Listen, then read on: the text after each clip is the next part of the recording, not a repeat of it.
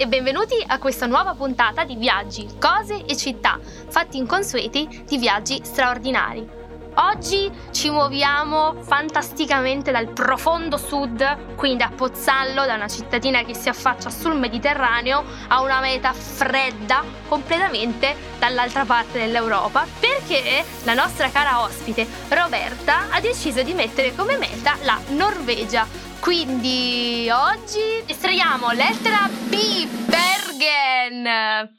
Bergen. Esatto, quindi allora Ro, raccontaci eh, la tua esperienza. Come mai innanzitutto hai deciso di mettere la Norvegia come meta e non, non lo so, la Spagna o Francia? Eh, perché come hai detto tu, eh, io vengo dal profondo sud ed ero un po' stanca del profondo sud. eh, anzi, ho una passione gigantesca per i paesi del nord Europa proprio perché sono così diversi, diciamo, dall'Italia, dalla Spagna, questi paesi un po' più mediterranei.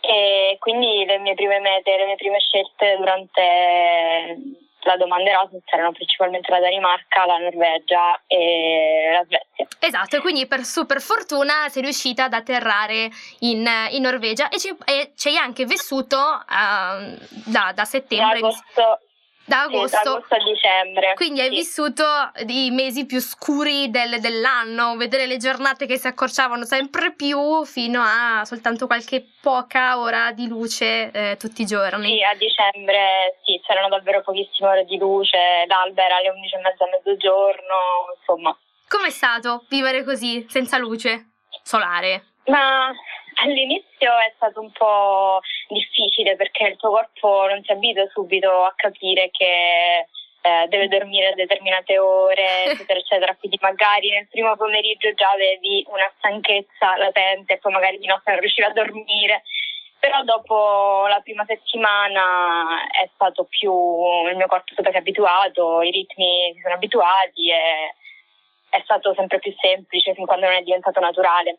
Mm-hmm. Anche perché poi a me sembra che col buio poi diventi tutto super ovattato, non lo so, sei lì sotto le coperte, oddio sono solo le 5 del pomeriggio ed è già mezzanotte da quanto è scuro. Ma ehm, e quindi allora, insomma, Norvegia, eh, luoghi da visitare, cosa ci consigli di, di vedere?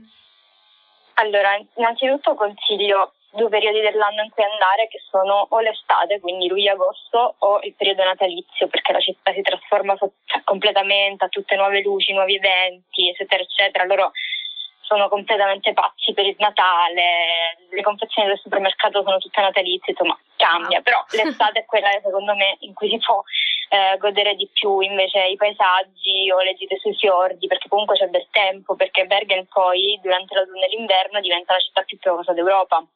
Più piovosa? piove spesso. Ah, ma penso. Sì, sì, sì, sì, sì. Eh, quindi se si vogliono fare le gite fuori porta, che poi sono quelle che sostanzialmente eh, sono diciamo meno, meno, usuali per chi va a Bergen, mm-hmm. è consigliabile l'estate, soprattutto perché Bergen come Roma è circondata da sette colli. Ah. Quindi le escursioni più belle sono quelle proprio di andare insomma, a scalarli questi colli, arrivare in cima e a piedi, non con le funicolari. certo. E... Beh, sì. Quindi andando d'estate poi c'è il contrario, quindi ti becchi 21 ore di luce eh, per chi ha problemi a dormire come me, tipo tre mascherine, tappi, tappi, tende e... molto spesse e tutto il resto. E e tutto il resto. Sì, diciamo che i dintorni della città sono quelli da esplorare se uno vuole fare qualcosa di più insolito, perché la città in sé, chiaramente in un giorno il centro storico si vede, in estate poi il centro è tutto praticamente adibito al mercato del pesce, quindi appunto in estate si può uscire di più, si può andare a vedere appunto i colli, si può salire su, vedere delle viste assolutamente cioè, incredibili, eh, andare nei parchi fuori dalla città che sono grossi, spesso c'è la residenza reale che ha un parco gigantesco, insomma, principalmente sì. i luoghi naturali chiaramente, mm-hmm. i fiordi eccetera eccetera. Ho capito, e quindi e... di divertente cosa ci consigli? Cioè immagino che tu mm, sia riuscita magari in una di queste notti a vedere l'aurora boreale. Quasi. Allora, è successo solo una volta, eh, però in città appunto è molto molto difficile vederla, per cui io l'ho vista, era molto nuvoloso, quindi era un riflesso verde sulle nuvole. Mm. Invece, per esempio, molti miei colleghi, sapendo che quella notte si attendeva insomma, l'aurora boreale, sono usciti eh, sono andati fuori dalla città, quindi dove c'è meno illuminazione, sono riusciti a vederla meglio. Mm-hmm, ho capito. E ma qualche attività più simpatica, tipo, non lo so, escursioni, quei cani o... Ah, allora, vicino a Bergen c'è una località che si chiama Voss, mm. dove fanno praticamente rafting a livelli un po' spinti, cioè ci sono i percorsi semplici, ma ci sono anche i percorsi più proprio più pericolosi, infatti io sono un cuor di leone, sono andata ma non l'ho fatto.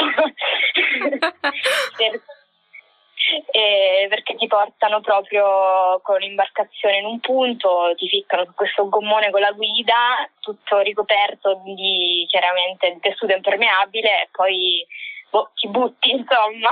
Poi Però vai. Non, non... Sì, esatto, questa è la, la cosa più bella, ma a livello di mh, mm, anche eh, cosa molto molto molto molto molto bella da fare è prendere il treno durante il giorno mm-hmm. che collega Bergen a Oslo perché fa vedere dei paesaggi che sono qualcosa che penso non si riesca a vedere da nessun'altra parte del mondo quindi per fare questo trasferimento consiglio di farlo durante il giorno, cioè quando si può vedere fuori dal finestrino, perché è una delle tratte più belle forse della Norvegia detto dagli stessi norvegesi. Oh, ok, allora, allora, ci crediamo. Non lo so, mi viene in mente molto Frozen eh, con uh, le principesse cantanti e Olaf. Sì, praticamente così, cioè montagne, verde, eh, distese, poi a un certo punto non vedi niente perché ci sono le montagne, finiscono le montagne, boom, sei praticamente sulla ferrovia, picco sul fio, su un fiordo, comunque su una distesa d'acqua, cioè è tutto molto molto bello, molto sì, romantico, sì, sì, immagino. E culturalmente hai trovato oh, qualcosa che ti ha eh, lasciato praticamente scioccata? Cioè, immagino di sì, no? Una cultura quasi opposta alla nostra.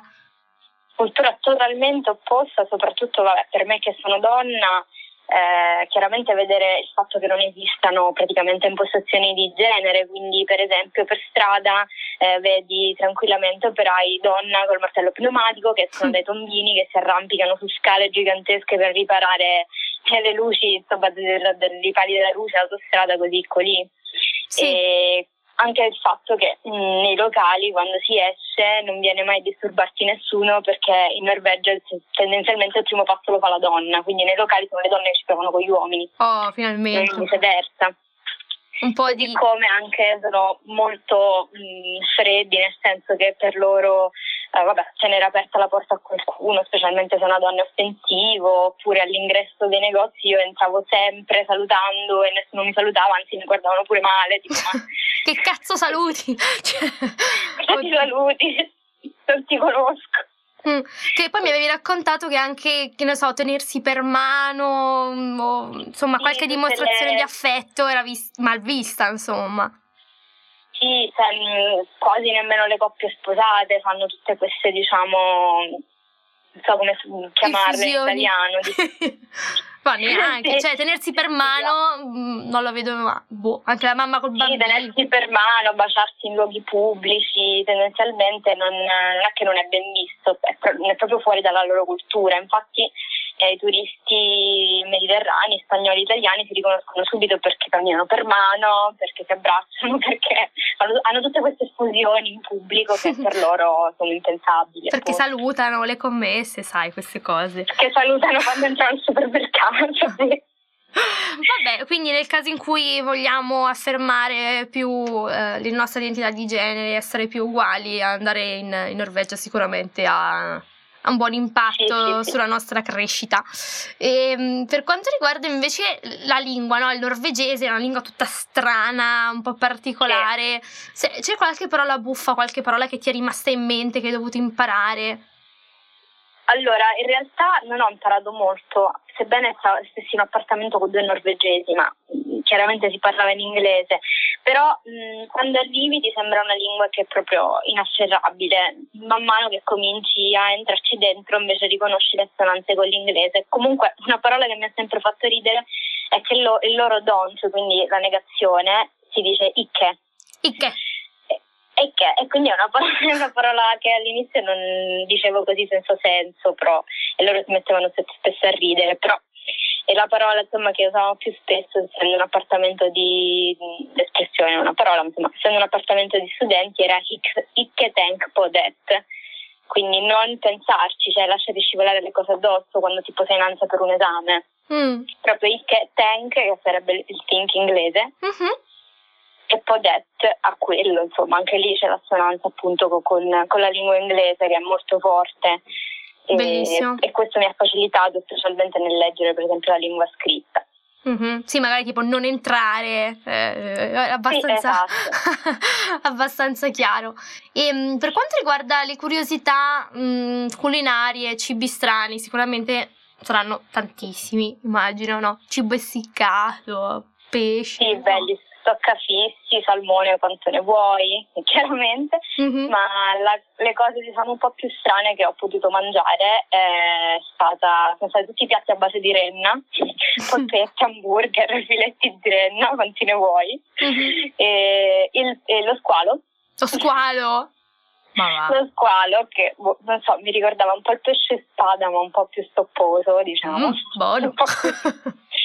E facevano anche salami di balena, queste sono le cose più strane, che però non sono propriamente i piatti tipici di Bergen, sono prodotti locali mm-hmm. che mhm. vengono fatti con questi animali che a noi magari sembrano un po' più strani da mangiare, però in effetti loro hanno poco spazio per l'allevamento e anche un clima non adatto, quindi chiaramente si nutrono di quello che trovano, però le cose più buone sicuramente da mangiare sono il pesce, il, il salmone fatto alla, si chiama tipo gravlax, che sarebbe affumicato in agrodolce, Mm. E qualsiasi cosa che, qualsiasi dolce che sia col burro e la cannella, perché Madonna. davvero... Farmi gioia. sì, e, e, ah, è, la, è la zuppa di pesce che anche nel baretto più Scrausi. strano di tutta la città la fanno benissimo, poi col freddo è proprio... Mm, una bella zuppa di squalo e salmone. e, ma scusa, e l'alcol? Cioè, anche lì bevanda super allora, alcolica potente?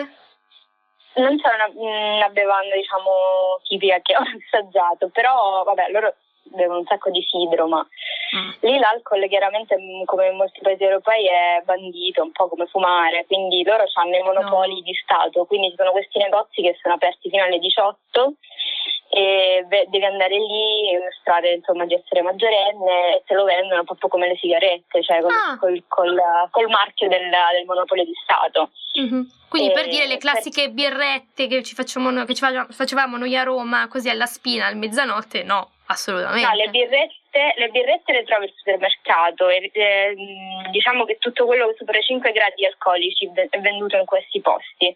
Ah. Quindi la birra tendenzialmente la trovi, ma sempre fino alle 18, cioè dopo le 18 non puoi più comprarla. Ma va, pensa. Quindi le feste partivano dalle 2 alle 18. no, le feste praticamente, siccome l'alcol poi nei locali costa troppo, e solo i norvegesi penso si possono permettere l'alcol nei locali, si usava fare, diciamo, si chiamano, non mi ricordo la parola norvegese, ma sono proprio i preliminari. Cioè praticamente ci si vedeva a casa di qualcuno, si beveva l'alcol comprato in comune nel negozio, e quindi tu andavi alle feste nei locali già mezzo ubriaco. Ok, giustamente facevi la carica a casa e poi si partiva senza sentire il freddo. Esatto. Ottimo. Perfetto, perfetto. E allora che cosa ti sei portata a casa da, da questa esperienza?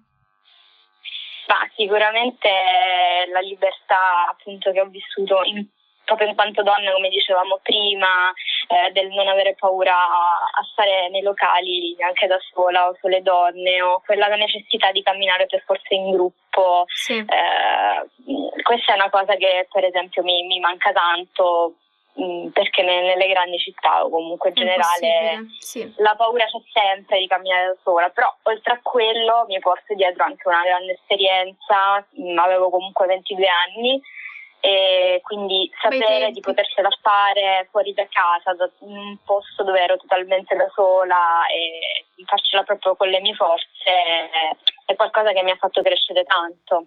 Sì, sicuramente, che bello. Allora speriamo, cioè consigliamo a tutte le ragazze di andare, ragazze e non, di andare in Norvegia a camminare da sole con le cuffie a mezzanotte, che tanto potete contro- tornare dalle salve sì. Va bene, bellissimo. Ok, grazie mille Roberta per aver condiviso grazie con noi la tua esperienza, ne faremo tesoro. E grazie anche a te per essere stato qui con me. Se vuoi vedere la puntata di oggi, la puoi trovare sul mio canale YouTube Viaggi, cose e città. Se hai curiosità o domande oppure vuoi partecipare come ospite, mettiti in contatto con me sui social o scrivendomi un'email a viaggicosecittà@gmail.com. Noi ci troviamo la prossima settimana con un'altra puntata del podcast di Viaggi, cose e città. Ciao!